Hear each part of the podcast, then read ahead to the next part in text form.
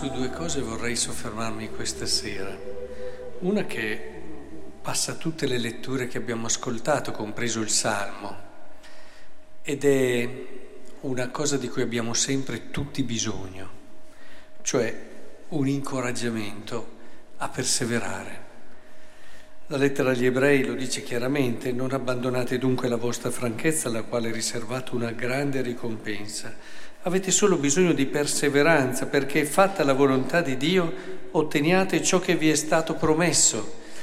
Ci sono momenti in cui veramente si fa fatica e devi prendere e guardi, guardi intorno e dici ma non ci sono risorse, non ci sono prospettive, non ci sono...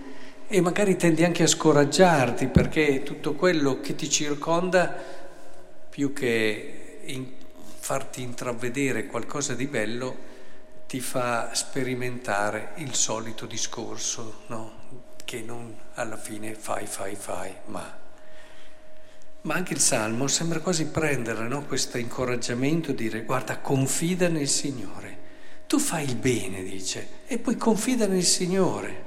Oppure affida al Signore la tua vita, continua il Salmo, e il Signore rende sicuri i passi dell'uomo. Il Vangelo riprende anche lui dicendo guarda che il regno di Dio va avanti. E non sai bene come, ma lui sta andando avanti. Devi saper riconoscerne i segni, devi saper riconoscere i modi, magari non quelli che ti eri aspettato, non quelli che ti eri immaginato, avevi progettato, ma il regno di Dio cresce. E come dice proprio qui, come un uomo getta no, questo tema, egli cresce come egli stesso non lo sa, eppure cresce. Ecco, il primo filone credo che possiamo raccogliere da queste letture è proprio la fiducia che l'opera del Signore non si può fermare. Tendiamo a volte a scoraggiarci vedendo tanto peccato intorno a noi, tanto male, tanta violenza a volte, tante ingiustizie e ci viene quasi ad alzare gli occhi al cielo e dire ma Signore, ecco è molto importante che impariamo a riconoscere i segni di un regno di Dio che anche in mezzo a tanta erbaccia sta crescendo e non lo può fermare nessuno perché Cristo è morto e ha dato la vita e ha già vinto il mondo con la sua risurrezione. Quindi di questo noi siamo certi e su questo fondiamo la nostra vita, le nostre giornate, il nostro rialzarci giorno dopo giorno con una speranza che è come quella di Abramo è contro ogni speranza a volte, ma siamo degli incorreggibili uomini di speranza. Noi credenti dobbiamo essere per il mondo questo degli incorreggibili uomini che non smettono mai di perseverare nella speranza per ridare al mondo questa speranza. E l'altra cosa che solo così di passaggio vi vorrei far notare, che mi piace molto in questo brano del Vangelo,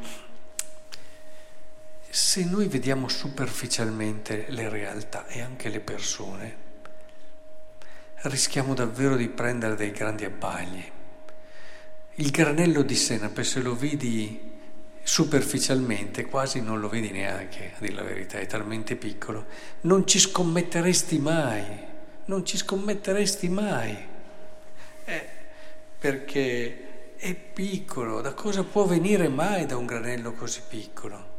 Eppure eh, diventa eh, talmente grande se lo si semina che, come dice qui, più grande di tutte le piante dell'orto e fa rami così grandi che gli uccelli del cielo possono fare il nido alla sua ombra. Che bello vedere le persone con lo sguardo di fede, ti fa intravedere quello che altri non vedono. Quello che cosa può mai venire da quella persona lì, ormai lo sappiamo, ha tanti limiti, ha già sbagliato tante volte, più di tanto non può dare Così ragiona il mondo, il buon senso del mondo, ma il Vangelo ha un altro buon senso. Se tu impari a guardare le persone con lo sguardo della fede, riesci a intravedere anche quello che di bello e di grande possono fare nella loro vita a dispetto di quelle che sono le apparenze.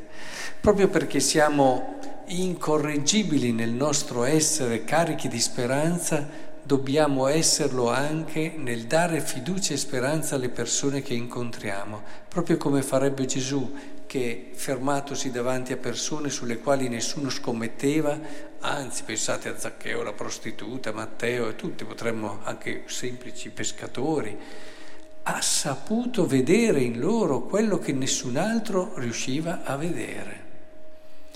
Che Dio ci dia questo sguardo, perché allora saremo un dono per tutte le persone che incontreremo.